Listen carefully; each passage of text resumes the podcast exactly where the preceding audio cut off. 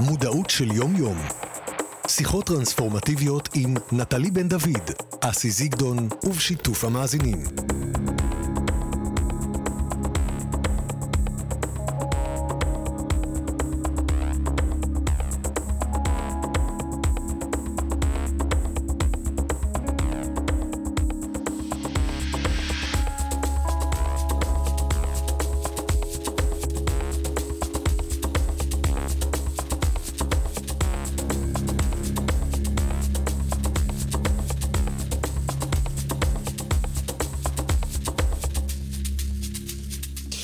כשהפרפר נוצר בתוך הגולם, בשלב מסוים הזחל מתחיל לאכול יותר ממה שהוא צריך.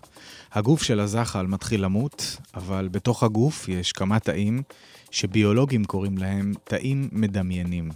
תאים אלו הם מדמיינים משהו אחר לגמרי. הם יוצרים קשר אחד עם השני, וביחד הם משתמשים בת... בתאים המתים בתור המזון שלהם. אחרי זמן מה קורה הקסם ונוצר יצור חדש שהכל בו שונה. לב אחר, עיניים אחרות, כנפיים חדשות. זו קפיצה קוונטית ביצירתיות שבטבע. גם אנחנו תאים מדמיינים. אנחנו כאן כי יש לנו ערגה ליצירה, ליצירה חדשה. אנחנו תודעה חדשה שמתעוררת ומתחברת. כך כתב דיפק צ'ופרה היקר. איתי באולפן נטלי בן דוד. אהלן. אהלן. התחלתי עם קטע שלו שמדבר על אה, טרנספורמציה, טרנספורמציה יצירתית, טרנספורמציה של הטבע. הרי כידוע דיפק הוא אה, רופא, הוא איש רפואה, הוא אה, אחד העולמות שהוא נשען, הוא מקבל מהם השראה, הוא העולם הביולוגי. התהליכים שקורים בטבע, התהליכים הביולוגיים, מהם, מהם הוא לומד ושואב את הידע. ואני הבאתי היום לתוכנית, בגלל שזו תוכנית שעוסקת בטרנספורמציה, אמרתי, בואו נעשה קצת עברור וניגע בטרנספורמציה משלל זוויות. כמובן שבמרכז, טרנספורמציה אה, כמו שאת מלמדת ועובדת איתה אה, באמושן, אה, בשיטת אה, סאטיה, ואנחנו תכף אה, ניכנס לתוך העניין הזה.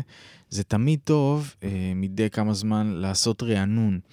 את יודעת, שואלים אותי בהרבה תוכניות, אומרים לי, תשמע, יש דברים שאתם הרבה פעמים חוזרים עליהם באופן כללי ברדיו, ואני אומר, זה מעולה. אומרים לי, למה? ואני אומר, שזה התרגול, כי השכחה היא קלה. מאוד מאוד קל לשכוח ולהישאב חזרה ליומיום, לאוטומט, לדפוסים, למה שאנחנו מכירים, והרי מסביב אנחנו כל הזמן מתרגלים דברים אחרים. אז התפקיד שלנו לתרגל תודעה, ולכן בתרגול יש אלמנט חוזר, שכל פעם תופס אותך במקום אחר בדרך, מקום אחר של התפתחות, וחשוב אה, לחזור, לרענן, להתרענן, וכך אנחנו עושים גם בתוכנית. אבל כמו תמיד, כאן ועכשיו, מה, עם מה את באה? חוץ מהחום הכבד הזה... אמרת לי משהו נורא יפה לפני התוכנית. אמרת לי, תשמע, החום הזה הוא לא רק חום בחוץ, הוא עושה איזה חום בפנים והוא משפיע על כל ה-state of mind. נכון, נכון. אז אולי ננסה לקרר קצת מהתוכנית, בתוכנית הזאת, לא? אמ, אתה יודע, אני אגיד לך עם מה אני באה. אני באה עם זיכרונות ילדות. אמ, אנחנו הגענו לארץ ב-14 לאוקטובר, אה, ב-14 לאוגוסט, והיום ה-17 באוגוסט, ותמיד נראה לי שהגוף שלנו זוכר טמפרטורות.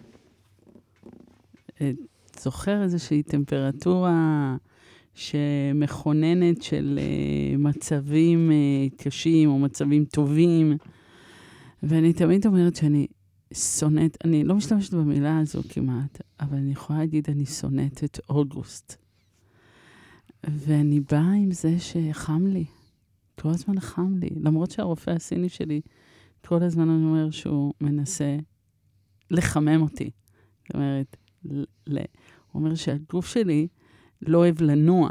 הוא אומר שגופים שלא אוהבים לנוע הם בעצם גופים קרים, ברמה של הפילוסופיה הסינית. זה מתחבר שה... לחוסר בדרך כלל. כליות, כן, mm-hmm. חוסר של ברזל, mm-hmm. אנמיה. והוא אומר ש, שהכליות הם, הם, הם, הם מה שמאיר את הצ'י. והוא כל הזמן, אה, כשהוא עושה לי דיקור, אתמול הוא דיקר אותי, והוא אמר, אנחנו רוצים להאיר את הכליות שלך, לתת לך אש. אני אומרת, מה אש? אני גם מרוקאית, גם חם לי, אה, אני גם אה, אישה שהיא יוזמת ועושה, יוצרת, כן. יוצרת. כן. כאילו, נכון. מה זה הקור הזה שאתה מדבר עליו? אז אני חושבת שבאוגוסט הגוף שלי זוכר משהו שהוא פרה-ורבלי. הייתי בת שנה ועשרה חודשים כשהגענו לארץ, לרציף, שיתפתי את זה הרבה פעמים. אירוע מכונן בחיי, והגענו מפריז, אה, דרך איטליה, ל... לרציף בחיפה, זה היה 14 באוגוסט. עכשיו, אני גיליתי שזה היה ב-14 באוגוסט, רק שאימצתי את ביתי, הייתי צריכה להוציא תעודת אה, עלייה אה, במשרד הפנים. ואמרתי, אה, כל הזמן שבכל מיני מסמכים שהיו מבקשים ממני לכתוב שנת עלייה, תמיד כתבתי 1967. אף פעם לא שאלתי אף אחד מתי עלינו. ורק בגיל 42 גיליתי את הסוד, שזה היה 14 באוגוסט, ו... וזה היום שבו נפרדתי מהוריי והמשפחה שלי, אבל אני בטוחה שהיה לי חם.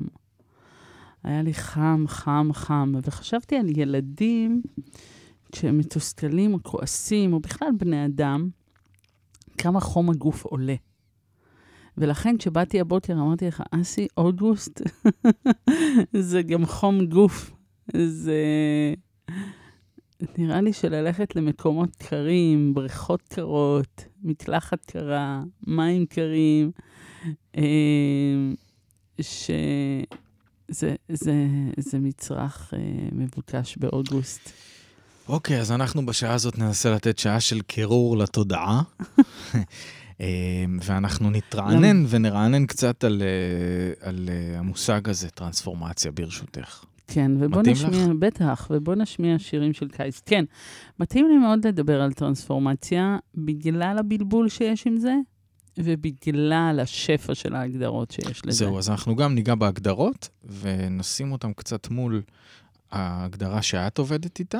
ואז מצוין. גם נראה איך זה נושק לעוד עולמות, ודרך זה אני מאמין שיהיו לנו תובנות. מי שרוצה לדבר איתנו, גם בימים החמים הללו, 03-7181-354, על טרנספורמציה, אה, לשתף, לשאול, לדבר, תרגישו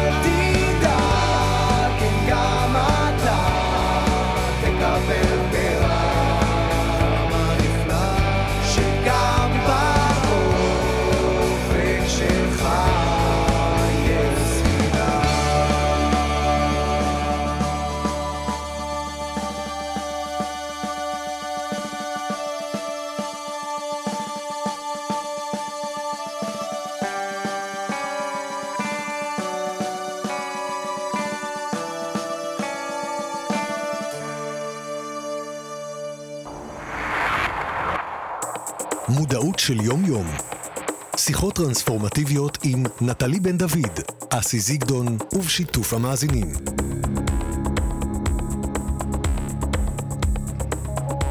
שיחות טרנספורמטיביות ברדיו מהות החיים. הרבה פעמים אנשים שואלים אותי לפשר שם התוכנית.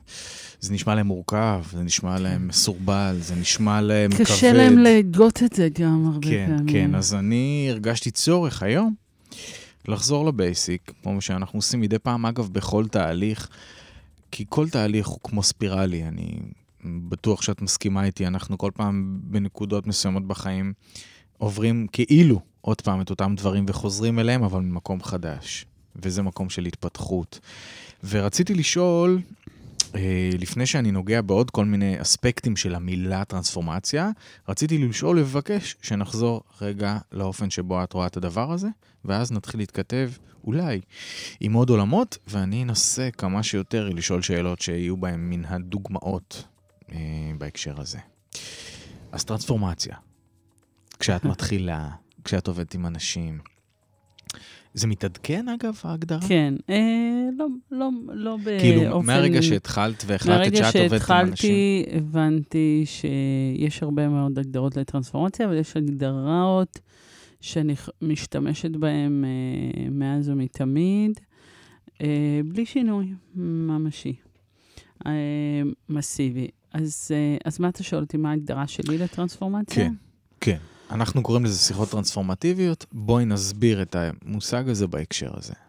אוקיי, okay, אז קודם כל בואו ניקח את המילה טרנספורמציה, טרנס ופורמיישן, מעבר של צורה, מעבר מצורה לצורה.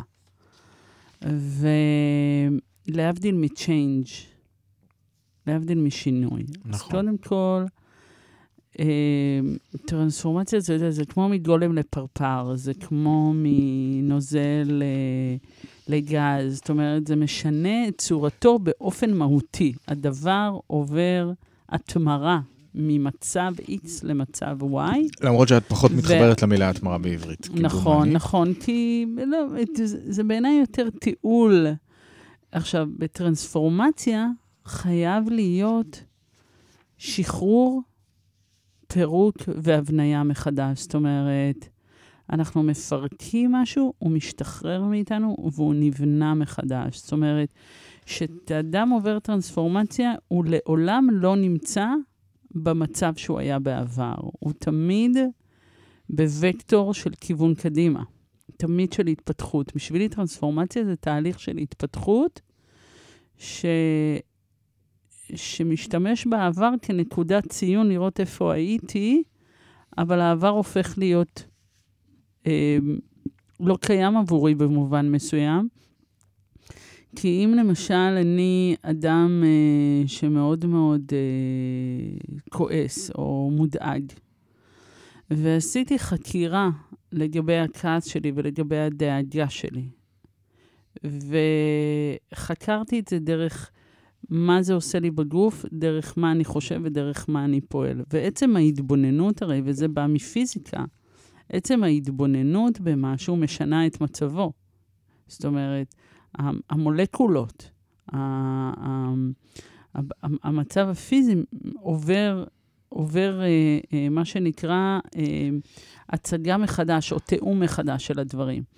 אז כשאני מדברת על טרנספורמציה, אני אומרת, יש... אה, אני יכולה לדבר על זה שעות. דברי, דברי. אני, אני אומרת בעצם ש... אני אומרת בעצם שיש כמה דברים לגבי טרנספורמציה. אחד, זה איך אנחנו יודעים שעברנו טרנספורמציה. איך אנחנו יודעים שעברנו טרנספורמציה?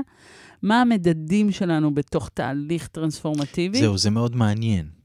כי הרבה פעמים כשאנשים מתחילים תהליך בשיטת סאטיה, הם אומרים, יש לי רגרסיה, אני יותר עצבני, אני יותר uh, כועס, אני יותר מודאג, אני יותר בוכה, אני יותר עצוב, אני אומרת, אני יותר עייף. אז אני אומרת, זה תמיד היה שם. למה את. מסתכלת עליה שאת אומרת יותר עייף? לא, אני לא... אני מסתכלת עליך כל הזמן, אסי. אני צוחק, בסדר. אמ, אז בעצם, כשאני אומר, אני יותר, אני יותר, אני יותר, האשליה הזו, שאני יותר במשהו, אני אומרת, אתה יותר ער למה שעובר עליך, אתה יותר מודע, אתה יותר נוכח. וכל העייפות והכעס והזעם והדאגה והחרדה, כולם היו שם. אורחים קבועים בתודעה ובגוף, שעכשיו אתה מוכן לפגוש אותם, ואולי גם להשתחרר מהם. כי איך אפשר להשתחרר ממשהו שלא פוגשים ולא רואים? ולכן, טרנספורמציה זה תהליך של שחרור. זה לא תהליך של שינוי, זה תהליך של פירוק והבניה מחדש בו זמנית. זה כמו משהו שאתה מפרק אותו, תחשוב שהוא מסתדר מחדש עוד פעם. ואנלוגיה שאני אוהבת לתת בשיטת סטיה לטרנספורמציה, יש פה כמה הנחות עבודה. הנחת העבודה הראשונה שלנו בשיטת סטיה זה שהאדם לא מכיר את עצמו. אין לו מושג באמת מי הוא, והוא עסוק בעיקר בגירוי ותגובה, גירוי ותגובה. וכדי להשפיע על התגובה, הוא לא יכול להשפיע על הגירויים. גירוי זה, הילד שלי אמר ככה, המדינה החליטה על חוקים כאלה וכאלה, מזג האוויר, בן זוגי אמר ככה, אין לי שליטה על גירויים כמעט. אבל יש לי יכולת להשפיע על התגובות שלי, והדרך שבה אני מגיב מושפע מכמה אני פירקתי ושחררתי מנגנונים תגובתיים אוטומטיים. ולכן האנלוגיה שאני אוהבת לתת זה שתדמיין שהגוף שלנו והתודעה שלנו הם כולם מנעולים, מנעולים, מנעולים, שאין לנו את המפתח. וכשאנחנו מתחילים לפרק אירוע אחד, אירוע אחד אנחנו לוקחים, וזה לא משנה איזה מנעול פתחנו, וזה לא משנה איזה מפתח, כי אין לנו ידיעה לא לגבי המנעול ולא לגבי המפתח, יש לנו קצה חוט. ואז עשיתי תהליך בשיטת סטיה, ונפתח מנעול. ברגע שנפתח מנעול אחד, נפתחו כל המנעולים. פר... הוצאתי את המנעול הזה מהסדר של כל המנעולים, ופשוט הוא לא קיים יותר. מה שיקרה באותו רגע זה שכל המנעולים יסדרו מחדש, אבל גם הם יסתדרו אחרת, ברמה השכלתנית, המולקולרית, הגופנית, ממש ברמת היציבה, ברמת הנשימה. ברמת ה... היכולת שלי אה, להשפיע על זה. אני אתן לך דוגמה.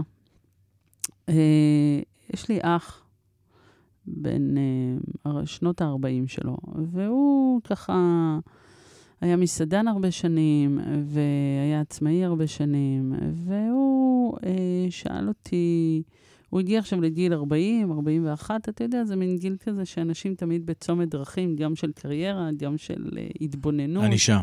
אתה שם? אוקיי, אז אולי זה לא סתם בחרתי בדוגמה הזאת. והיינו שבוע שעבר, אם אתה זוכר, סיפרתי לך, לא השבת הזאת, שבת לפני, היינו כל המשפחה בחוף דור, בשלושה ימים. והוא אמר לי ש... שהוא מנסה למצוא פתרון לייעוד, מה, מה הוא רוצה לעשות. ואז אה, שוחחנו ככה, ואני, מה לעשות, מאמנת אה, כ- כ- כאדם, אני לא מאמנת את המשפחה שלי, אבל אני משוחחת איתם. ואז אמרתי לו אה, שזה לא נמצא בפתרון, זה נמצא ביחסים שלו עם עבודה. והשאלה כמה הוא מכיר את היחסים שלו עם זה, ומתי הייתה העבודה הראשונה שלו, ואיזה חוויה הייתה לו אז. ואז הוא אמר לי שהעבודה הראשונה שלו הייתה בגיל 14, הוא מכר סבריסים וביצים.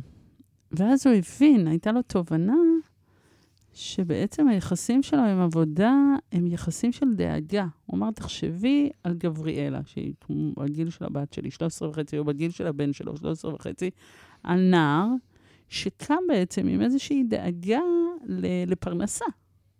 שהיא לא אמורה להיות. זאת אומרת, זה מה שהוא מכיר. זה מה שהוא מכיר. אז לכן העבודה... ההתניה המיידית אצלו, עבודה, הישרדות. כן, כן, עבודה שווה הישרדות, שווה פרנסה, שווה קיום. ולכן זה מגביל את כל החופש. ורק אחרי שיכולנו ממש להתבונן בזה ולהסתכל על זה, זה, זה הרגיע אותו קצת. הוא אמר, אוקיי, יש לי מה להכיר שם, אני לא באמת הלכתי לבדוק מה מערכת היחסים שלי עם עבודה, מה מערכת היחסים שלי עם כסף. אז התגובות שלנו הן קצה הקרחון, הן לא הסיפור. Mm-hmm. ולכן בטרנספורמציה, אני תמיד אומרת, אי אפשר לשנות את העבר, אי אפשר לשנות את העבר, אפשר להשפיע על הזיכרון שהוא מופיע לך היום. כי היום אתה זוכר את מה ש... היום זה הכל מתקיים. איך אנחנו יודעים שהכל מתקיים? לפי המציאות שאתה חי בה. אז טרנספורמציה זה היכולת לשחרר מקומות נעולים ולאפשר לגוף ולתודעה להסתדר בסדר חדש. עכשיו, מה שאני אוהבת בזה, זה שברגע שנפתחו המנעולים ושחררנו אחד, כל המנעולים נסגרים מיד. זאת אומרת, הבבניה היא בו זמנית, אה, ו- וזה נורא, בו זמנית קורית, וזה נורא מזכיר לי את המשפט של תיך נתן, אה, שהוא אגב, אה, אתה יודע שיש את רשימת 100 האנשים המשפיעים הרוחניים ביותר בעולם, והוא מספר 2, אחרי הדלאי למה. ותיך נתן אומר שבכל נשימה שאנחנו לוקחים, אנחנו עוברים טרנספורמציה, כי אנחנו נפרדים מהעבר. בכל נשימה. Mm. אז זה גם טרנספורמטיבי.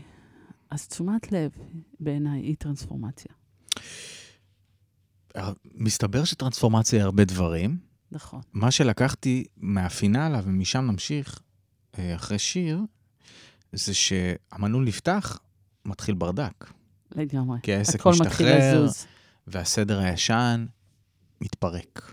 יפה, אמרת.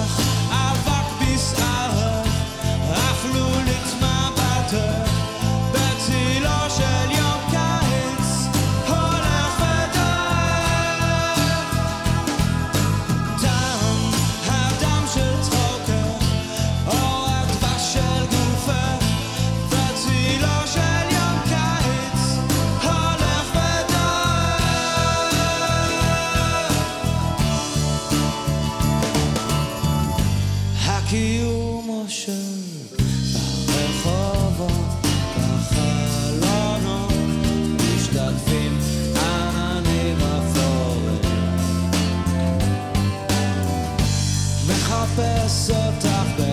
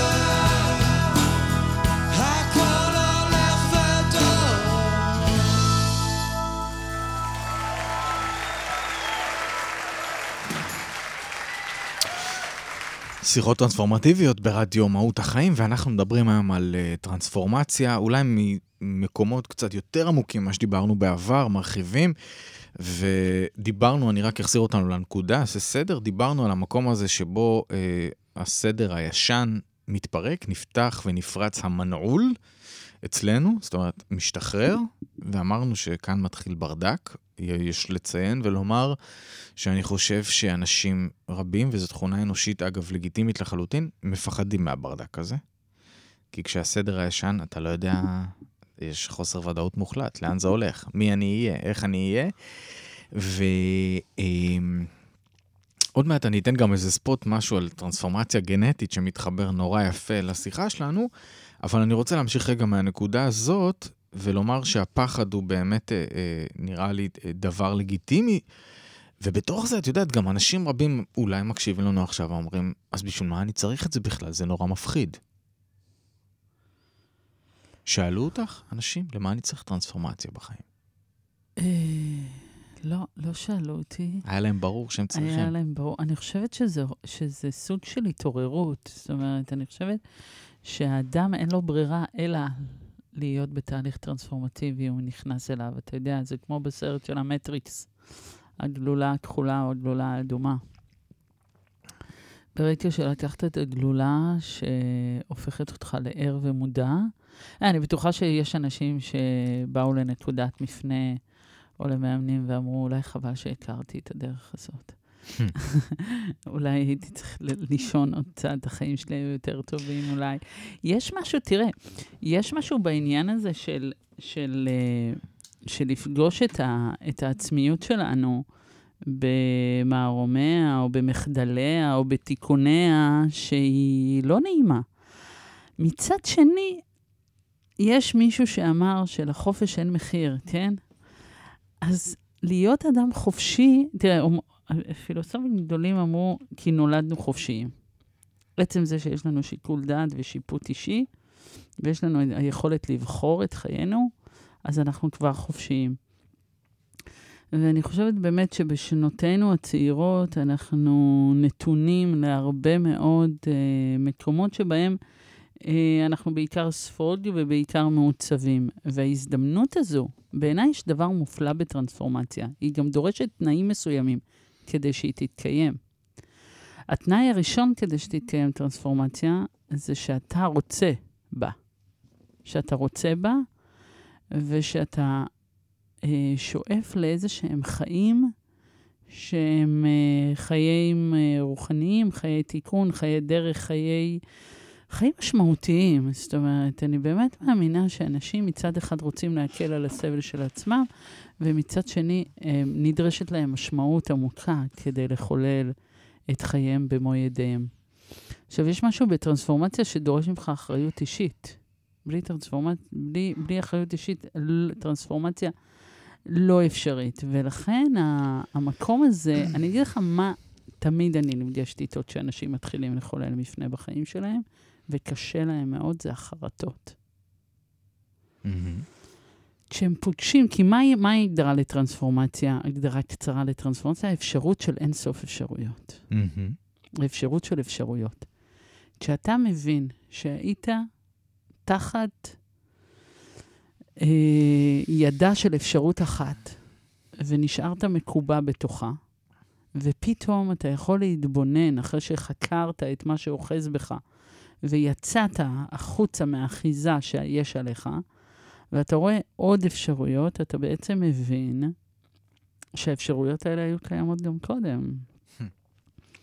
ופשוט לא היית ער. ולכן כשאנשים באים אליי ו- וקשה להם עם חרטה ועם פספוס, אומרים, אה, אם הייתי עושה את התוכנית הזו לפני 20 שנה, אה, אם הייתי יודע את זה לפני חמש שנים, אה, אם הייתי יודע לפני ארבעה חודשים, לא הייתי מתגרש מאשתי, ואני יודע היום שאני אוהב אותה והיא כבר לא רוצה להיות איתי, אז מה עושים? ו... חרטה הוא דבר מאוד קשה לתודעה ולגוף, ו... ואני תמיד uh, מנסה, uh, אני, ובכוונה אני אומרת מנסה, כי רוב הפעמים זה לא מצליח לי. אני אומרת שאין טעם בחרטות, כי אז ישנת, עכשיו אתה ער, אז אתה יכול להסתכל, בגלל זה אני אומרת שטרנספורמציה זה וקטור קדימה, הוא לא וקטור אחורה. אתה יכול להתנצל, אתה יכול לנקות מערכות יחסים, אתה יכול להניח להם, אתה יכול לשחרר אותם. אתה לא חוזר אחורה, ולפעמים זה גם אפשרי לתקן אותם, אבל באמת, אני, כשאנשים יש בהם חרטות קשות או תחושת פספוס, אז לפעמים אומרים, חבל שהכרתי את התהליך הטרנספורמטיבי. עדיף ואז הראשון. אני אומרת להם, כן, ואז אני אומרת להם שהוא היה בלתי נמנע, נכון. כחלק מהקרמה וחלק מזרם התודעה של האדם. ו... וכשאתה נפגש באפשרות של טרנספורמציה, זה... זה של האני הגבוה, זה לא, זה לא שואל אותך בכלל. זה לא שואל את האדם הפשוט, הרגיל, הגשמי. זה, זה בא ממקומות אחרים בעיניי, הרבה יותר עליוניים, הרבה יותר רחבים, הרבה יותר פתוחים. והשבוע ישבתי עם, אה, עם אה, לירן כץ, שהוא נזיר בקלאסיקה הבודהיסטית, ואיש מאוד מאוד אה, משמעותי בתוך היצירה של הדבר הזה, ודיברנו על זה שפגשתי פעמיים באופן אישי את הדלאי למה במקריות. ואז הוא, ואז הוא אמר שהמקום הזה של מפגש עם דמות גדולה רוחנית, היא בעצם מעידה על דרך. היא מעידה על הדרך, היא מעידה על הכיוון. אז אני אומרת שאנשים פוגשים מורים בדרך, שפותחים להם את האפשרות אה, לטרנספורמציה, כדאי אה, להקשיב לזה. ודיפק צ'ופרה היה ממש ממש טוב בזה. יש לו ספר שנקרא הסודות, מהמם. והוא מספר שם על איזה יום שאיזה מישהו גדול הגיע אליהם לשכונה, ואימא שלו התלבשה נורא יפה, וקנתה פרח כתום ושמלה כתומה. והאבא אמר לה, מה? הוא היה אז נער, הוא אמר לה, מה את עושה? מה את מתלבשת כאילו לחתונה? הרי הבן אדם הזה יעבור באוטו, והוא בכלל לא יראה אותך, אנחנו עובדים בשולי הכביש. והוא איש, אה, לא יודעת אם זה היה ראש ממשלה או איש רוחני, אז היא אמרה, הוא יעצור על ידי ואני אתן לו את הפרח. ודיפק צ'וברה היה נער, סיפור אמיתי מספר הסודות שלו. והוא הוא חשב שהיא מת, מתלוצצת, והיא אכן לבשה שמלה מהממת ביופייה. ואספה את שערה והתאפרה, ולקחה פרח איתה. וכך היה, האוטו עצר על ידה, פתח את החלון, והיא נתנה את הפרח. ואז הוא אמר שצריך להקשיב. ובבסיס של טרנספורמציה נמצאת הקשבה בעיניי, במהות העמוקה שלה. לא סתם התחלתי את התוכנית עם אה, ציטוט של דיפק צ'ופרה, הוא מאוד התחבר לי לנושא הזה, גם כי הוא, אה, גם כי הוא אה, איש רפואה, וה, וה, ואנחנו מבינים שהתהליך הטרנספורמטיבי הוא מאוד מחובר אה, לתהליכים אה, טרנספורמטיביים בטבע. את השתמשת בעניין של הפרפר, ואיתו התחלנו גם, ואפשר גם לדבר בהקשר הזה, אגב, על טרנספורמציה גנטית. שמדברת בעצם על שינויים גנטיים בתא, שזה מחקרים אה, יחסית חדשים של המאה השנה האחרונות, שבעצם ראו כל מיני שינויים בתאים, בכל מיני תהליכים, שבהם באמת הת, התאים משתנים באופן אה, מוחלט ולתצורה חדשה. ואז אנחנו יכולים לראות שאם אה, מה שנקרא החומר שממנו ממנו אנחנו עשויים יכול להשתנות בצורה כל כך דרמטית, את יודעת, זה כמו שהסינים אומרים, you are what you eat. אנחנו, אנחנו בסופו של דבר, אנחנו התאים וה, והמכלול שאנחנו מורכבים ממנו, ואם יכול, יכולה להתחולל שם טרנספורמציה, אז כנראה שטרנספורמציה אפשרית, גם ברמה התודעתית, ברמה ההווייתית. זאת אומרת, זה, זה הכל קשור בהכל, וזאת, בחוויה שלי זאת השראה אה, אה, מאוד מאוד חזקה, לכדי זה שאנשים רבים, ואת זה את גם פוגשת בוודאי, את המשפט, אנשים לא יכולים להשתנות. וואי, זה עושה אותו? לי משהו נוראי בגוף. כי, תראה, אני תמיד אומרת שבטרנספורמציה יש חדשות טובות ויש חדשות יותר טובות. והחדשות הטובות הן שהחיים הם הרעים, ומי שרוצה... אה, אתה יודע, כל תהליך הזקנה והלידה, אתה אדם נולד, והוא משתנה, והוא מזדקן, ובסוף הוא מת. זאת אומרת, הטבע, הטבע משתנה, עונות השנה. בכל מקום יש השתנות של טרנספורמטיבית של תהליכים מחזוריים, והאדם מסרב לזה. ו...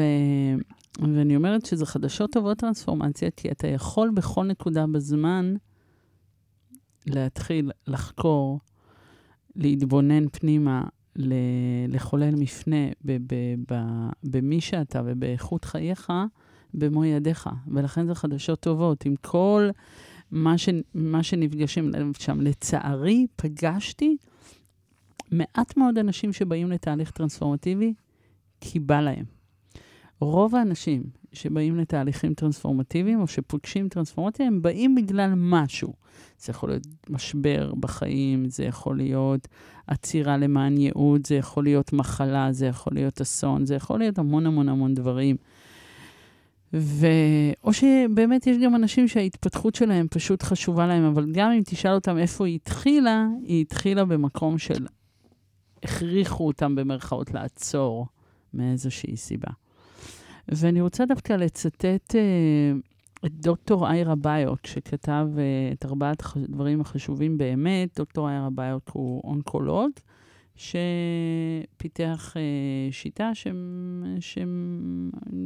שמאפשרת לאנשים להיפרד בצורה שלמה, מלאה וטרנספורמטיבית מיקיריהם, בזמן של מחלה מאיימת חיים או של מצב סופני.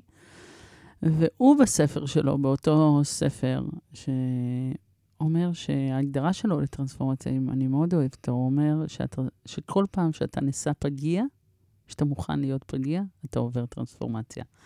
ובשבילו vulnerability, פגיעות, היא טרנספורמציה. כי בואי ננסה, זה מאוד חזק. בואי ננסה שנייה אה, אה, להסביר או לא, לפשט את זה רגע. בעצם פגיעות היא להוריד הגנה. כן, היא לפרט איזשהו מנגנון mm-hmm. שהוא, שהוא ב, ב, ב, ב, תראה, בני אדם חיים בתוך מאבק של mm-hmm. רוצה, לא רוצה, טוב, רע, בסדר, לא בסדר.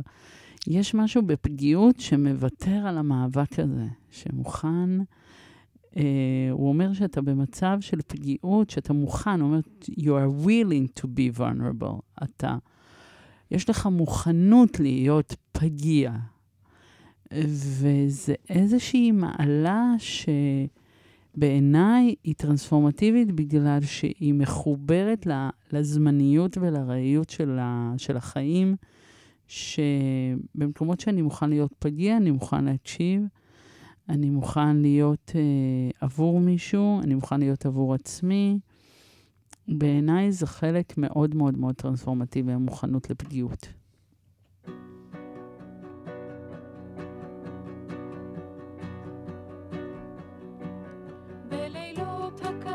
מתחת ל...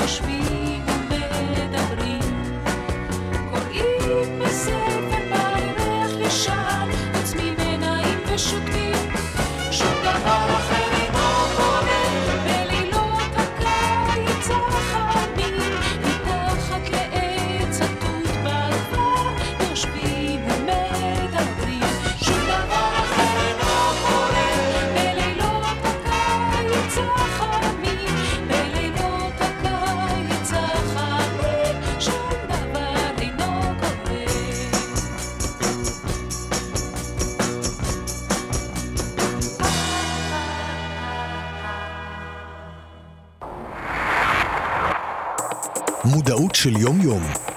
שיחות טרנספורמטיביות עם נטלי בן דוד, אסי זיגדון ובשיתוף המאזינים.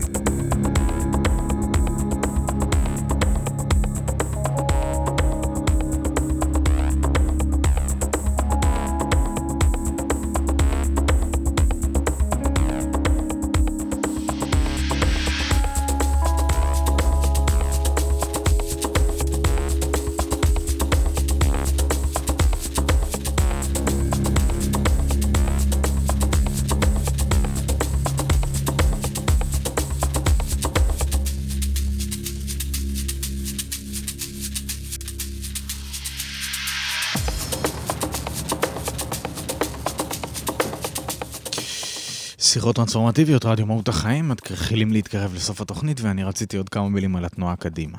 אה, כי אנחנו נעים קדימה. קודם כל רציתי לדבר על זה שדיברת על זה שבעצם אי אפשר לחזור אחורה, ובכלל רציתי רגע להתעכב על הנטייה שלנו כבני אדם להמציא שפה שאין לה שום קשר למציאות, או להמציא ביטויים. המושג לחזור אחורה. כמה פעמים אנשים שואלים אותך, תגיד, אם היית חוזר אחורה? ואני חושב שפעם דיברתי על זה, אבל המשפט הכי חזק שנשאר לי מהטיול אה, אה, בהודו זה משפט מאוד חזק שחבר אמר לי, כשאמרתי לו, תגיד, אם כזה, אם היית חוזר אחורה, והוא אמר לי, אחי, אני לא מתעסק בהיפותזות, אני מתעסק רק במה שיש. ומאותו רגע הפסקתי להתעסק בהיפותזות, וכשאנשים שואלים אותי את זה, אני אומר להם, תקשיבו, זה לא רלוונטי. מה שקרה ומה שקורה זה רלוונטי, ועם זה אני עובד. מה שהיה יכול לקרות, אין לי מושג.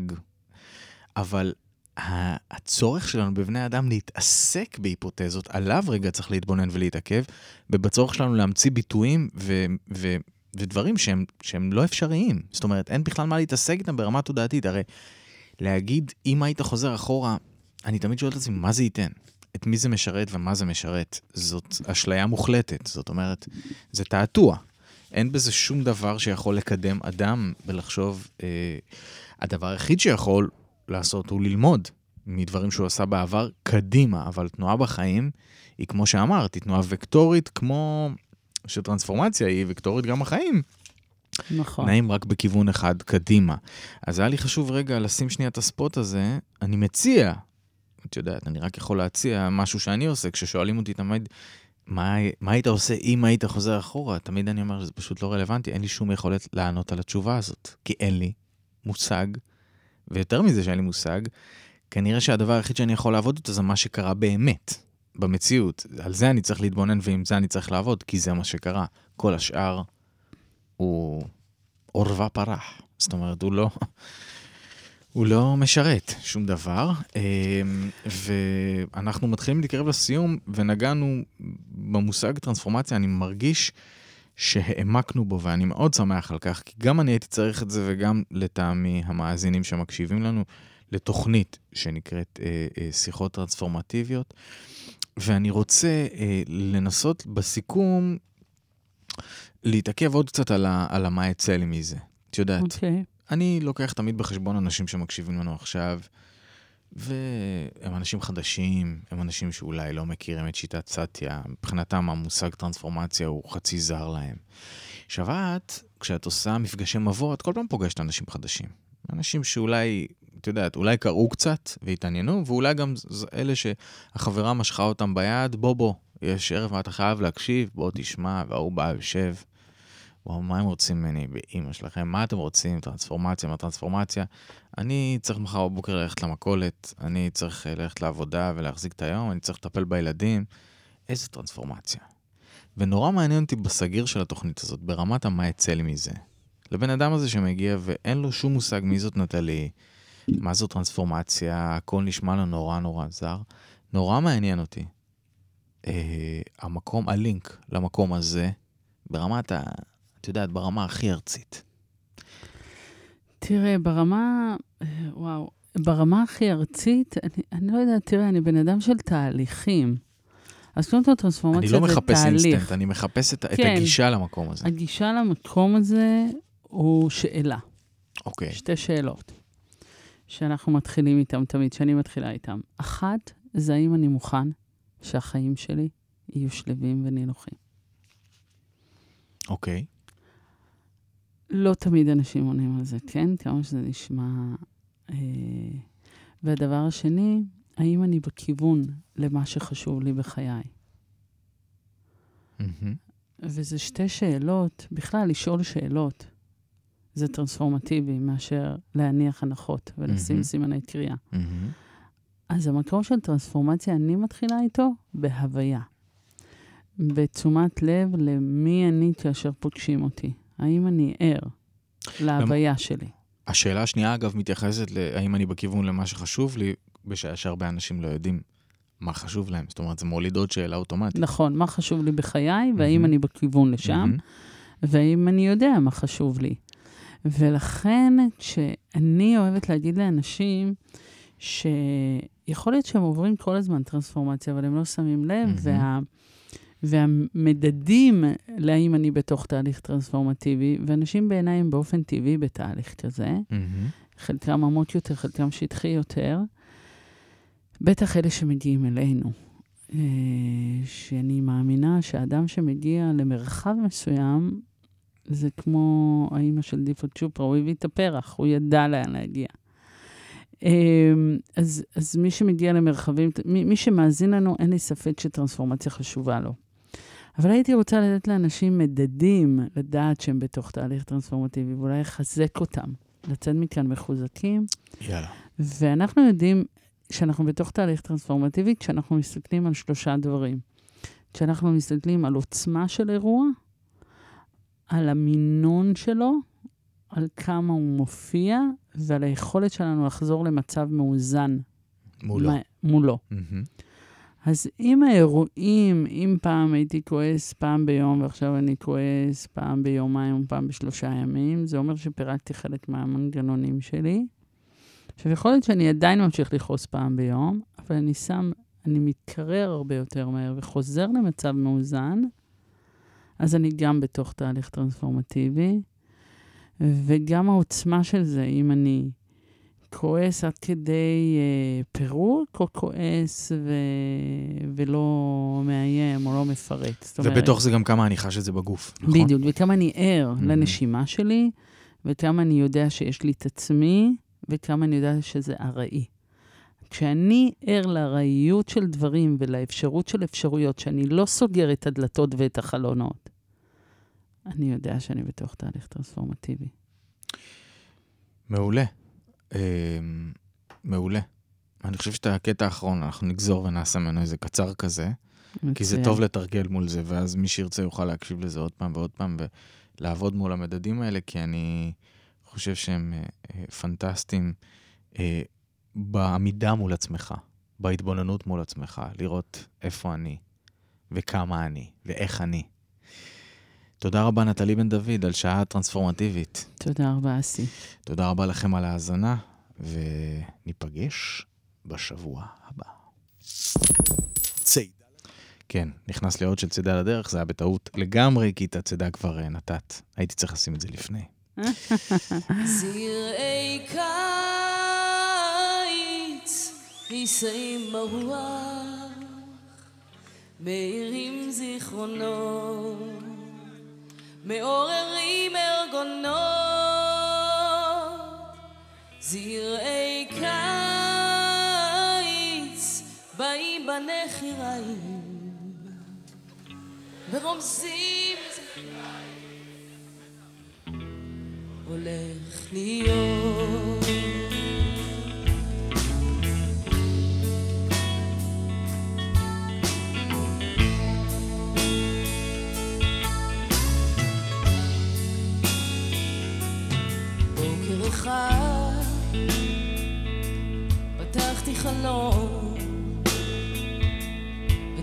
הריח לי דק מן הדק קיץ מסוג שהיה כאן כבר פעם. אמרתי בקיץ קיץ חזר איך מוצא חן בעיניך להיות כך עושה לו. כדור לבנבן, רוח קלה, בוא תבוא לטרף, תפזר את ראשך. הלאה לאיעה. אה, אה. היית רוצה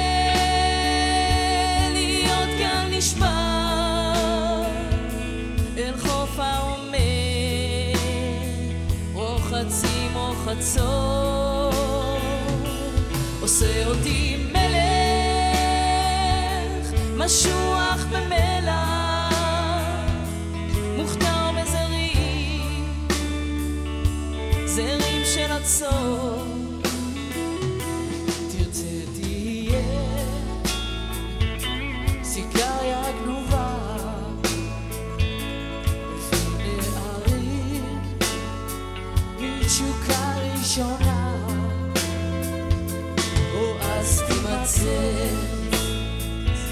deixa eu